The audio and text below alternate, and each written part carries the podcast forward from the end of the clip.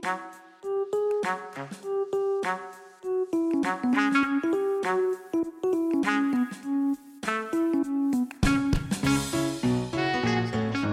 ένα, δύο, τρία κλαπ. Και Ναι. Ένα, δύο, τρία. Γεια σας και καλώς ήρθατε σε ένα ακόμη επεισόδιο του That's Nuts. Για ακόμη μια φορά είμαστε οι παρουσιαστές, εγώ είμαι ο Νίκος Ομπέλος Και εγώ μου Κωνσταντίνος Σπινάκης. και για σήμερα έχουμε δύο πιο spicy θέματα.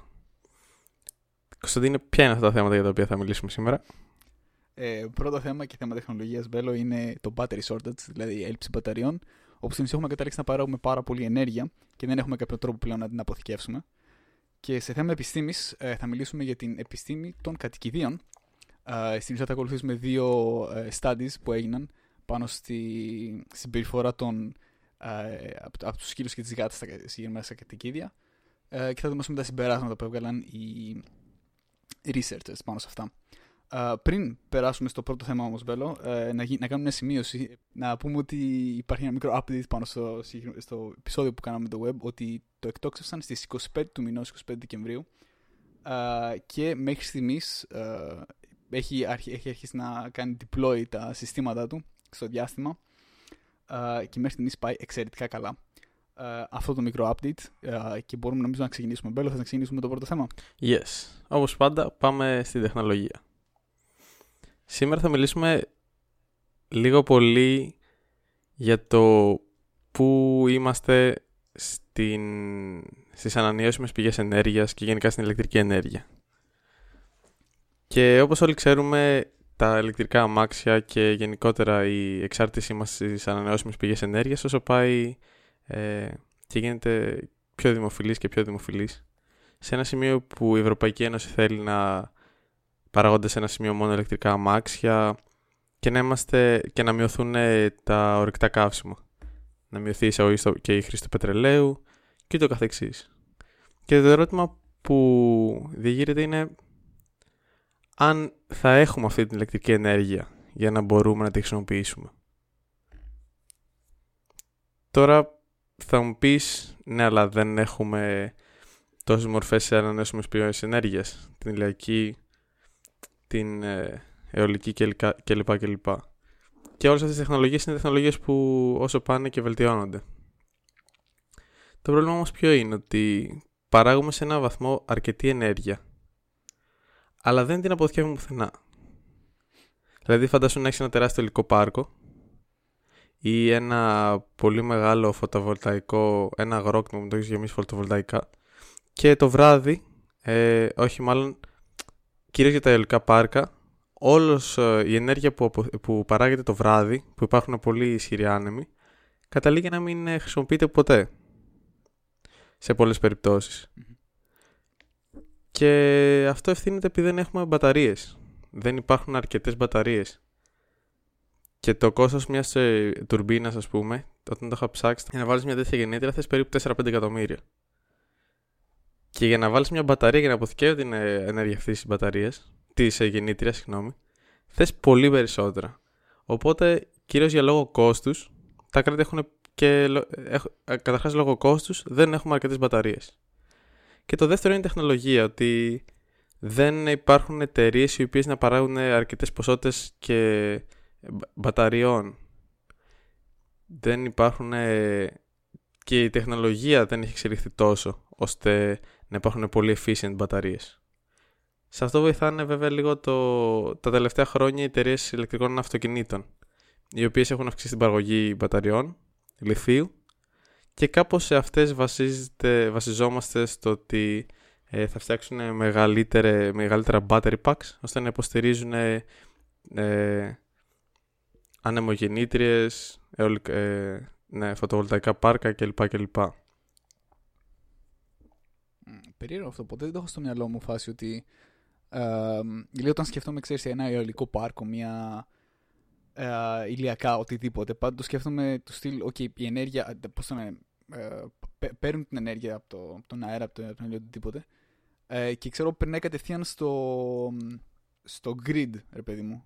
Ε, δηλαδή δεν το είχα σκεφτεί ποτέ ότι ξέρεις, χρειάζεται μια μπαταρία να το, να το αποθηκεύσει όλο αυτό. Κατάλαβα τι θέλω να σου πω. Μμμ. Ναι, ναι, ναι. Και αυτό με το grid είναι πολύ σημαντικό. το ότι για να δουλέψει σωστά ένα σύστημα, πλέον ένα electric grid, πρέπει το supply και το demand να ταυτίζονται λίγο πολύ. Σωστά. Μμμ. Φαντάζομαι όμως σε ένα σημείο που το demand θα ξεπεράσει το supply. Ή θα υπάρξει το αντίθετο. Ε, δεν θα, ναι, δεν θα υπάρξει supply για λίγο όσο π.χ. δεν υπάρχει ήλιος, δεν υπάρχει αέρας. Και ουσιαστικά το demand θα συνεχίσει να είναι αυτό που είναι και το supply αν λι- ε, για λίγο μειωθεί τότε θα υπάρχουν ε, disruptions, θα υπάρχουν ε, προβλήματα στο grid. Και γι' αυτό το λόγο είναι πάρα πολύ δημοφιλή αυτή τη στιγμή τα ορυκτά καύσιμα, γιατί δεν είναι επισφαλή.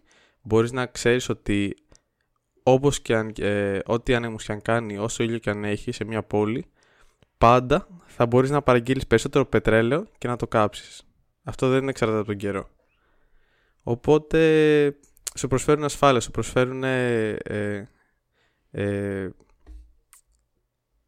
σ- πιστοποίηση, ε, μ, σου πιστοποιούν μάλλον ότι το grid σου θα δουλεύει αρκετά ομαλά, Μμ. να το πω έτσι. Οπότε το ένα θέμα είναι το imbalance στο grid. Ότι πολλές φορές ε, το να βασίζεσαι σε, ολικ- σε, σε τις ανανεώσιμες πηγές και η ενέργεια να πηγαίνει κατευθείαν από αυτές στο grid, αυτό σημαίνει ότι αν για λίγο δεν κάνει ήλιο ή δεν, έχει, δεν φυσήξει, θα υπάρχουν ε, διαφοροποιήσεις και προβλήματα. Μμμ. Ναι, ναι, ναι. Άρα λες ότι δηλαδή, στην ουσία άμα, άμα καταφέρουμε να περάσουμε αυτό το εμπόδιο με τις μπαταρίες θεωρείς πως θα γίνει εντελώς mainstream όλες τις οι ανανεώσιμες πηγές ενέργειας; Ε, σίγουρα. Θα γίνουν ε, αναγκαίες. Μμ. Όχι απλά mainstream. Θέμα είναι αν θα το καταφέρουμε. Αν θα το καταφέρουμε εγκαίρως. Γιατί άκουγα κάπου ότι το πλάνο που λένε για, τα, για την παραγωγή ηλεκτρικών αμαξιών στην Ευρώπη λόγω του power shortage του ότι δεν θα έχουμε αρκετή ηλεκτρική ενέργεια ίσως εγκαταλειφθεί το να παράγονται αμυγός ηλεκτρικά αμάξια. Μμ, σωστά, ναι. Ποιο ποιος ο λόγος να φτιάξει ένα ηλεκτρικό αμάξι να δεν έχεις να το φορτίσεις, όντως. Λίγο counterintuitive. Ναι, και ποιος ο λόγος να, να, να πουσάρεις την ηλεκτρική ενέργεια αν στην τελική και πετρέλαιο για να παράξεις ηλεκτρική ενέργεια; Σωστό. Ε, by the way, για αυτό που έλεγες για το πολύ demand αλλά no supply. Ε, σκεφτόμουν μια αστεία ιστορία ε, για το βασικά για το overload όταν λες ότι υπάρχει μεγάλο demand στο δίκτυο.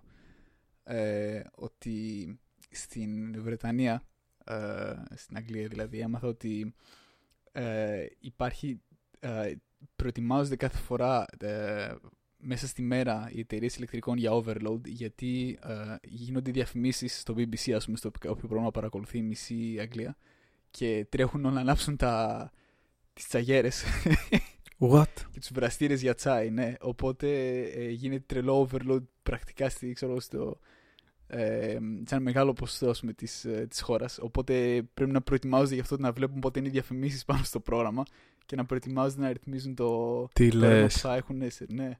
Δηλαδή και μου φάνηκε εξαιρετικά αστείο ας πούμε το πώς, ε, πώς η κουλτούρα επειδή μου καθορίζει τόσο πολύ όλο αυτό το ε, καθορίζει τα πράγματα γύρω μας λες, σε τέτοιο βαθμό ας πούμε, που δεν το συνειδητοποιείς. Ναι, ναι, φούλ αστείο. Και το ποιος, πώς κάθισαν και ανέλησαν τίποτα στατιστικά για να το καταλάβουν αυτό. Όντως ναι. Οπότε προκειμένου να λειτουργούν οι τσαγέρες μας, χρειαζόμαστε μπαταρίες. Σωστό. Το θέμα είναι ποιες μπαταρίες θα, λύ- θα δώσουν τη λύση. Γιατί δεν έχουμε large scale batteries ακόμα. Και αυτό, αυτό είναι το, το κύριο πρόβλημα. Να πω σου ξέρω και η τελευταία, έκ- η τελευταία έκδοση, το τελευταίο μοντέλο μέσα σε εισαγωγικά μπαταρίες που υπάρχει μέχρι στιγμής είναι τη λι- λι- λιθίου. Οι οποίες είναι και πολύ, ε, ε, πολύ prone ας πούμε στο να, να τυναχτούν μόνες τους. Wow. Ναι, όταν κάνεις No. lar- κάτι large scale είναι... υπάρχουν πολύ περισσότερα προβλήματα από το small scale. Οπότε ένα από αυτά φαντάσου ένα γιγαντιαίο boom. Ε, ναι, νομίζω έχω ήδη δει ξέρω, εγώ, ένα-δύο βίντεο με.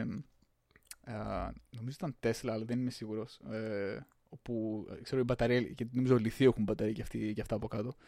Ότι, ότι ξέρω, είχε. Α, κα- κάπου, το- κάπως το είχε, είχε τρακάρει κάποιος με το Tesla και είχε γυρίσει χρόνο από τα μαξί να παίρνει φωτιά η μπαταρία λιθίου από κάτω. Γιατί ε, ξέρω, έπαθαν ζημιά τα κύτταρα.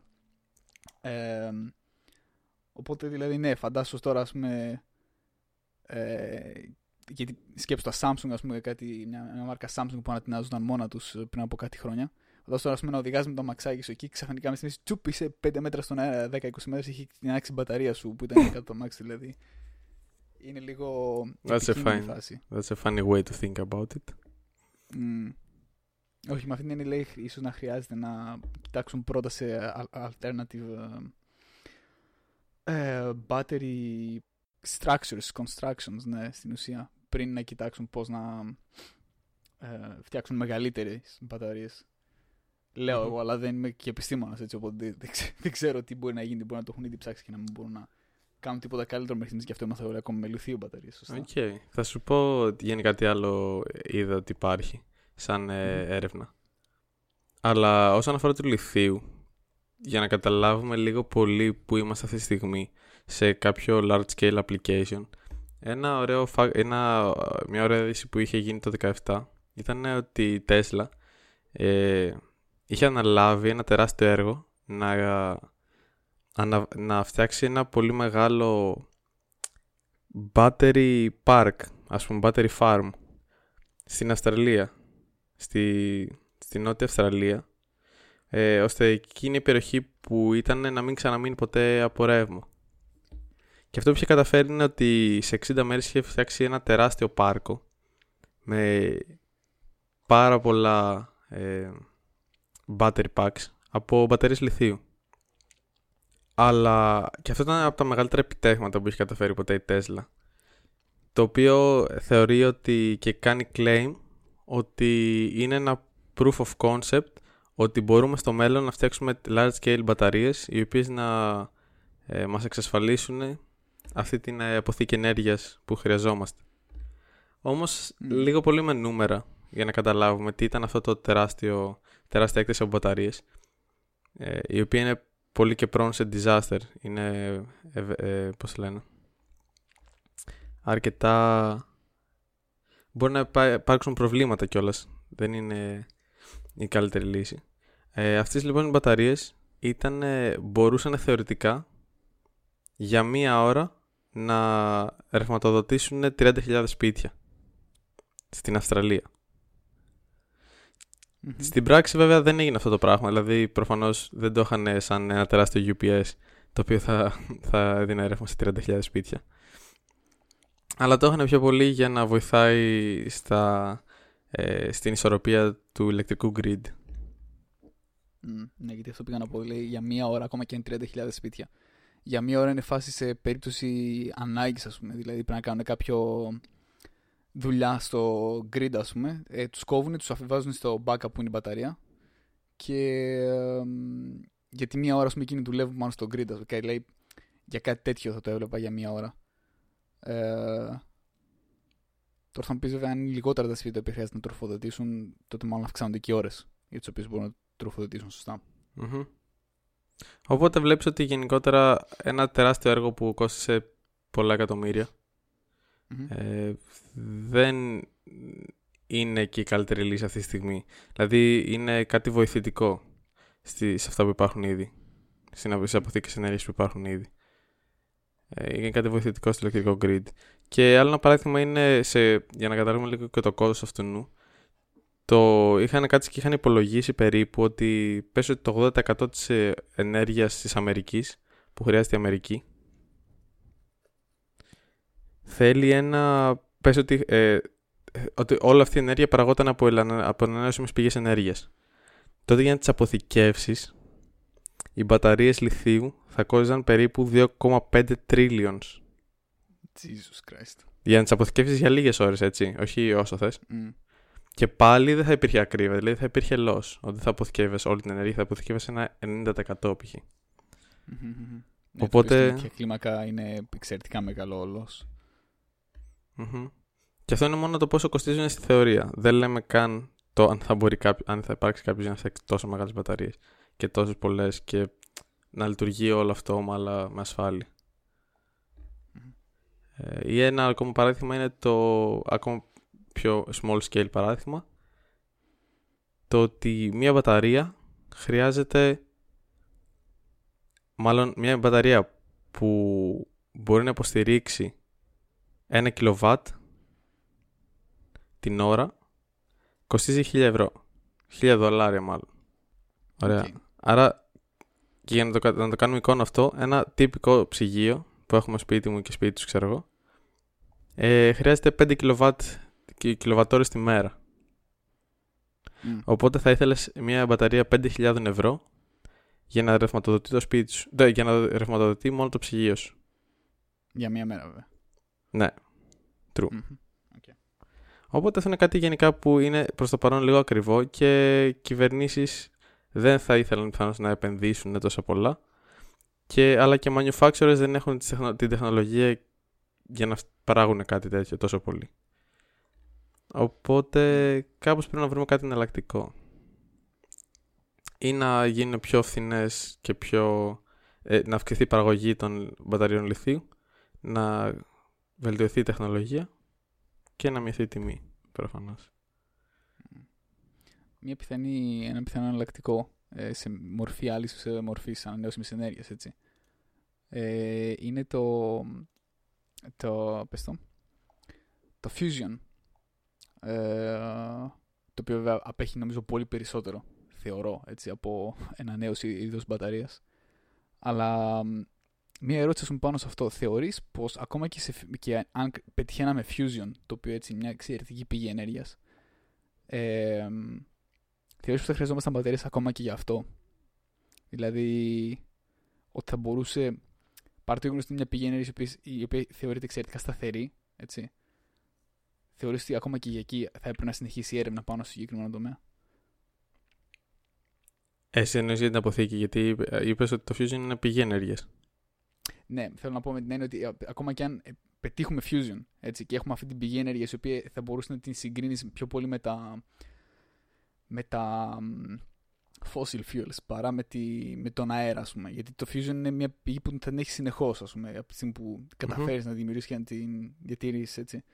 Ε, οπότε αυτή είναι η ερώτηση. Δηλαδή, θεωρείς ότι θα μ, έτρεχαν εξακολουθητικά να, να ρίξουν τόσα χρήματα πάνω σε έρευνα για νέες μπαταρίες, ακόμα και αν πετυχαίναμε αυτή τη μορφή ενέργειας, ή θα μπορούσαν ας πούμε, να το αφήσουν λίγο να, Ναι. να, Το... να το αφήσουν σε άλλο πλάνο, ας πούμε. Σε...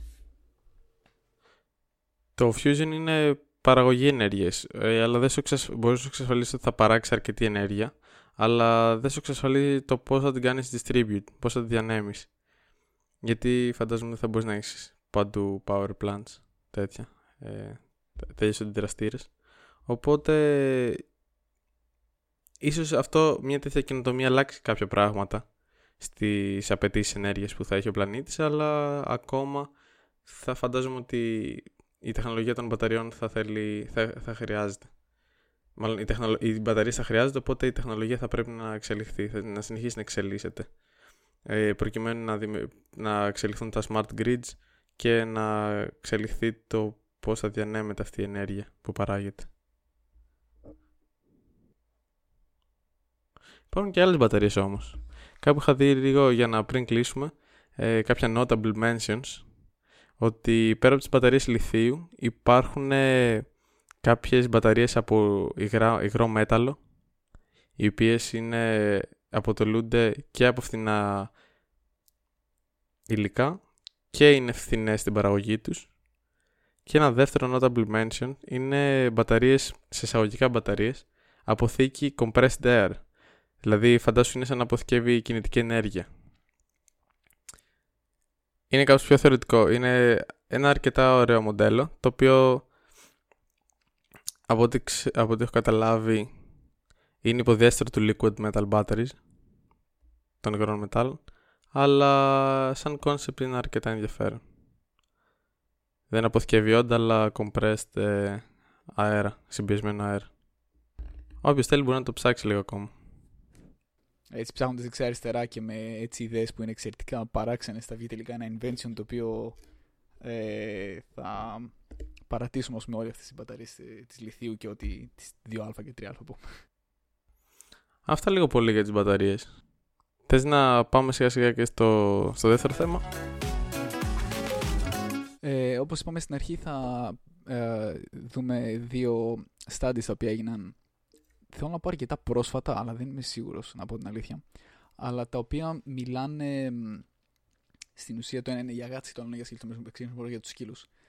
Ε, και μιλάνε στην ουσία για τη συμπεριφορά έτσι, των κατοικιδίων που είχαν, έχουν, έχει παρατηρηθεί ας πούμε, εδώ και αρκετά χρόνια και απλά το επιβεβαίωσαν ας πούμε, εισαγωγικά ότι ε, όντως η υπόθεση που είχε γίνει για, το, για τις συγκεκριμένες συμπεριφορές ότι όντως ίσχυε.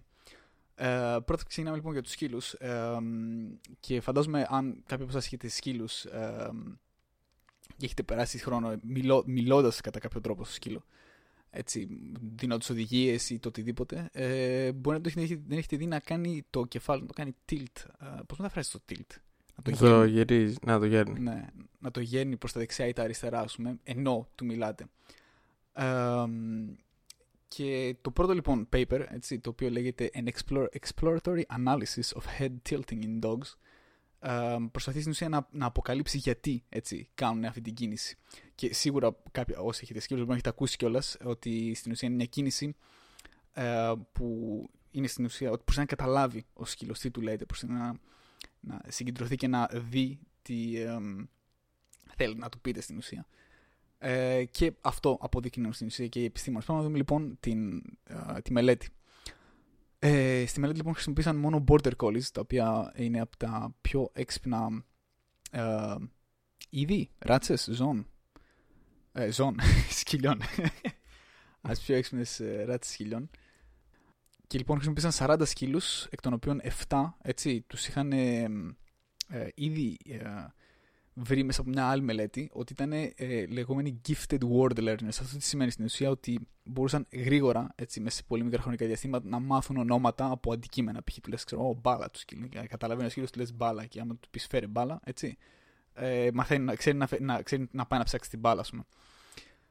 Ε, μάλιστα έμαθαν να διαχωρίζουν ανάμεσα σε 11 με 12 έτσι, ε, ξεχωριστά παιχνίδια μέσα σε μια εβδομάδα και μπορούσαν να θυμούν, και, και, με, και όλας μετά από ένα με δύο μήνες όταν τους ξανατέσταραν, μπορούσαν να θυμηθούν όλα αυτά τα ονόματα.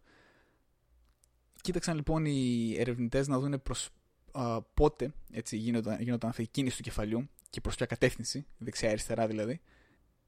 Και υπήρχαν λοιπόν τρεις βασικές υποθέσεις που έκαναν οι ερευνητές, ότι αυτά τα gifted word learners στη σκύλη ε, ότι θα, θα, έκαναν, θα έγιναν το κεφάλι τους πιο συχνά όταν άκουγαν το όνομα του παιχνιδιού από ότι ένας κανονικός, από ότι ένας σκύλος που δεν ήταν ανάμεσα σε αυτούς, έτσι.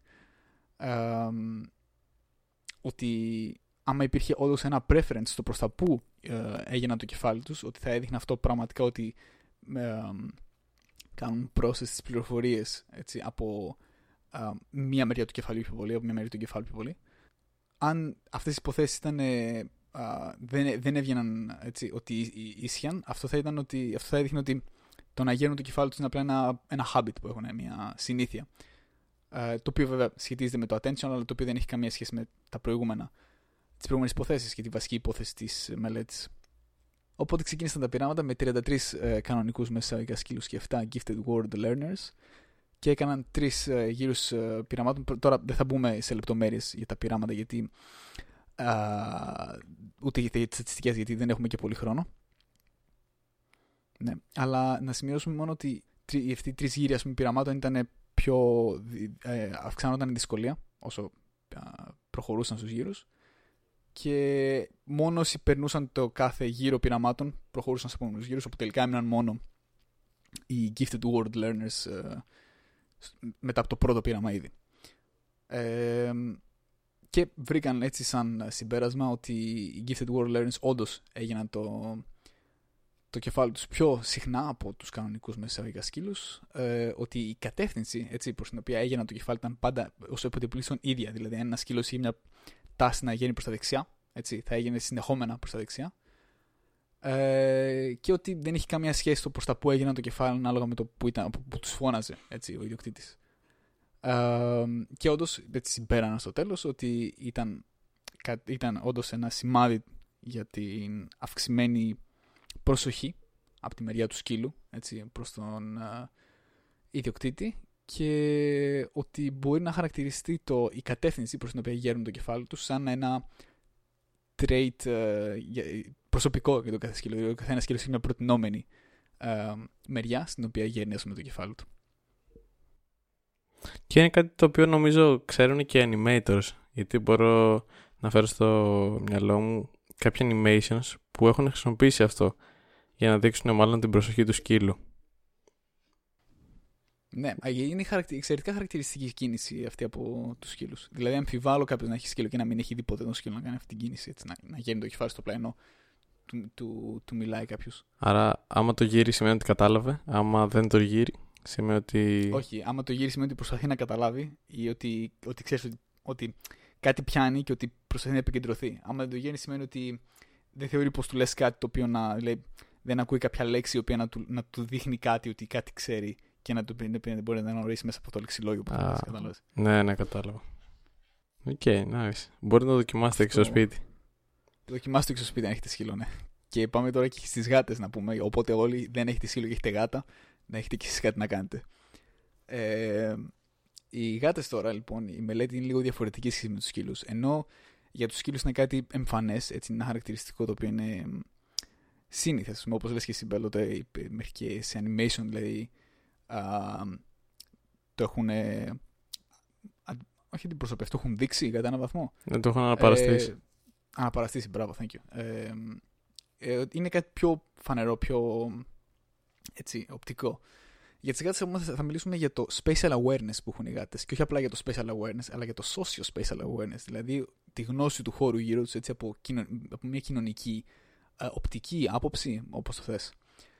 Ε, έξι λοιπόν επιστήμονες από το Kyoto University στην Ιαπωνία έτσι, ήθελαν να δουν αν οι γάτες μπορούν να κρατήσουν στο μυαλό τους ένα representation από το που βρίσκονται έτσι, οι άλλοι γύρω τους. Ε, και άλλοι γύρω τους εννοώντας ε, ιδιοκτήτες, ε, άλλες γάτες, ε, κουλουπού, έτσι, κατά έναν βαθμό. Οι επιστήμονες λοιπόν ήθελαν να τεστάρουν έτσι, αν συγκεκριμένα οι γάτες είχαν το, αυτό το trait έτσι, να μπορούν να ε, να, να φτιάξουν στην ουσία στο μυαλό τους έναν χάρτη το, το χρησιμοποιώντας ε, ακουστικές πληροφορίες, έτσι. Όπως κάποιος, ε, όπως τον ιδιοκτήτης σου μιλάει ή κάτι τέτοιο. Είχαν ήδη γίνει άλλες μελέτες, οι οποίες έδειχναν ότι μια γάτα μπορεί να ξεχωρίσει ανάμεσα στη φωνή ε, του ιδιοκτήτη τους και στη φωνή ενός αγνώστου έτσι, και να, κατα, να, να, καταλάβει μέσα από τόσο οπτικά όσο και visual, ε, τόσο, sorry, τόσο ακουστικά όσο και οπτικά σημάδια να ξεχωρίζουν ε, συναισθηματικές αλλαγές έτσι, τόσο σε άλλες γάτες όσο και σε ανθρώπους. Ε, οι γάτες λοιπόν ως προς τα, τα πειράματα έτσι, τις τέσταραν σε ένα περιβάλλον το οποίο ήταν γνωστό σε αυτές. Δηλαδή συγκεκριμένα νομίζω αναφέρει μέσα στο άρθρο ε, είτε στο σπίτι στο οποίο έμεναν είτε σε κάποιο καφέ το οποίο ας πούμε σύχναζαν ξέρεις, απ' έξω όπως έχουμε τα καφέ εδώ στην Ελλάδα και α, πήγαινε έρχονται οι γάτες. και το, ναι, και το, το, το πείραμα στην ουσία ήταν τα βασικά του στοιχεία ήταν ότι έβαλαν τι γάτε σε ένα δωμάτιο με ένα ηχείο δίπλα σε ένα παράθυρο ή πόρτα μέσα στο δωμάτιο. Έτσι. Και ένα δεύτερο ηχείο το οποίο τοποθέτησαν έξω από το δωμάτιο, πάλι α, δίπλα σε κάποια άλλη α, έτσι, πόρτα ή παράθυρο. Α, και η απόσταση μεταξύ αυτών των ηχείων έτσι, ήταν φτιαγμένοι επίτηδες έτσι ώστε να μην μπορεί κάποιος να, να τη διασχίσει αυτή την απόσταση μέσα σε 2,5 δευτερόλεπτα. Το οποίο είναι α, η, η χρονική απόσταση στην οποία θα έπαιζαν, θα έπαιζαν ήχο από το πρώτο ηχείο και το δεύτερο ηχείο. Uh, στην ουσία ήθελαν να δουν αν οι γάτες καταλαβαίνουν uh, ότι uh, οι άνθρωποι δεν τηλεμεταφέρονται κατά έναν τρόπο. Οι άλλες γάτες. Δηλαδή ήθελαν να, να παίξουν τον ήχο από το πρώτο ηχείο, τον ήχο από το δεύτερο ηχείο και θα δουν αν παραξενεύεται η γάτα. Κατάλαβες; Γιατί mm-hmm. αν παίξει τον ήχο από το πρώτο ηχείο, έχει μια ιδέα στο μυαλό της ότι α, βρίσκεται εκεί. Και με το που τον ακούει από τον άλλο, λέει: Όπα, τι έγινε εδώ. Ναι, ναι, κατάλαβες; Ένα τέτοιο σύστημα. Uh, δεν άφησαν κανέναν άνθρωπο μέσα στο δωμάτιο, δηλαδή δεν άφησαν, έφυγαν όλοι οι, οι, οι επιστήμονες από το δωμάτιο και έδωσαν στην κάτω περίπου τρία λεπτά έτσι να, να χαλαρώσουμε στο δωμάτιο, να, κάνει acclimate στην ουσία. Κατατοπιστεί. Κατατοπιστεί, wow. ε, και έκαναν τρία λοιπόν πειράματα, έτσι με διαφορετικά διαφορετικούς ήχους κάθε φορά. Το πρώτο πείραμα ήταν με την φωνή του διοκτήτη. Έτσι. Το δεύτερο πείραμα ήταν με το μιάου, το νιαούρισμα μια μιας γάτα που ήταν γνωστή σε αυτούς, την οποία είχαν ηχογραφήσει πριν το πείραμα. Uh, και το τρίτο ήταν, με ένα, ήταν σαν ένα control σενάριο, έτσι, uh, όπου στην ουσία έκαναν έναν ήχο που δεν ήταν κοινωνικής φύσης. Δηλαδή ήταν, ξέρω εγώ, ένα πιάνο, ας πούμε, το οποίο μόνος ένας ηλεκτρονικός ήχος και το μπίπ από ένα, από ένα alarm. Κάτι τέτοιο. που ξυπνητήρι. Ε, και πάλι θα ξαναπούμε τα, τα specifics έτσι, του, του πειράματος. Ε, οπότε πάμε κατευθείαν στα αποτελέσματα. Οι γάτες ήταν όντως έκπληκτες όταν ε, ξαφνικά άκουσαν τον ιδιοκτήτη να τηλεμεταφέρεται από το ένα δωμάτιο στο άλλο. Ε, αλλά δεν αντίδρασαν με τον ίδιο τρόπο ε, όταν ήταν στο τρίτο πείραμα, όταν δεν υπήρχε κοινωνικός ήχος. Δηλαδή, ε, το οποίο στην ουσία επιβεβαιώνει την, την, το, το αποτέλεσμα της πρώτη, του πρώτου πειράματος ότι όντως εκπλήσονται όχι γιατί ακούνε δύο ήχους σε διαφορετικά σημεία, αλλά γιατί καταλαβαίνουν και έχουν στο μυαλό τους αυτόν τον χάρτη ότι ξέρεις, ο ιδιοκτήτης μου βρίσκεται από εκεί, οπότε πώς κατέληξε εκεί. Αλλά δεν εξεπλάγησαν στο δεύτερο πείραμα όταν άκουσαν το νιαούρισμα μιας γάτας που ήταν γνωστή σε αυτούς, η οποία πάλι ήταν σαν να τηλεμεταφέρεται στον ήχο που έβαλαν από τα ηχεία. Ε, ε, αλλά βέβαια έχουν κάνει ε, μεγάλη κριτική οι ίδιοι επιστήμονες πάνω στο, στα recordings τα οποία χρησιμοποίησαν για το δεύτερο πείραμα, έτσι. Με μια συγκεκριμένη κριτική να είναι ότι το δεν χρησιμοποιούν μόνο ίσως ακουστικά στοιχεία για να αναγνωρίσουν οι γάτες τη μία από την άλλη. Έτσι. Ε, αντίθετα με τους ανθρώπους που είναι το μόνο που χρειάζονται, όπως αποδεικνύει η συγκεκριμένη μελέτη. Έτσι. Οπότε αυτό παραμένει ακόμα μυστήριο ε, για εμάς, αν όντως καταλαβαίνουν πού είναι οι γάτες γύρω τους. Ε, αυτά. Από okay. τη δεύτερη μελέτη. Άρα, μια γάτα είναι ένας σκύλος είναι πιο έξυπνος. Ε, ναι, ε, ναι, δεν ξέρω. Να σου πω κάτι, δεν ξέρω αν την έχουν κάνει το, τη μελέτη για τις γάτες και με τους, ε, με τους σκύλους. Δεν θα με παραξενεύει αν το κατάφεραν αυτό και οι σκύλοι, να σου πω την αλήθεια. Ε, φαντάζομαι Απλά... θα έχουν ένας awareness κι αυτοί. Ίσως είναι πιο, είναι πιο δύσκολο να ξεγελάσει ένα σκύλο παρά μια γάτα.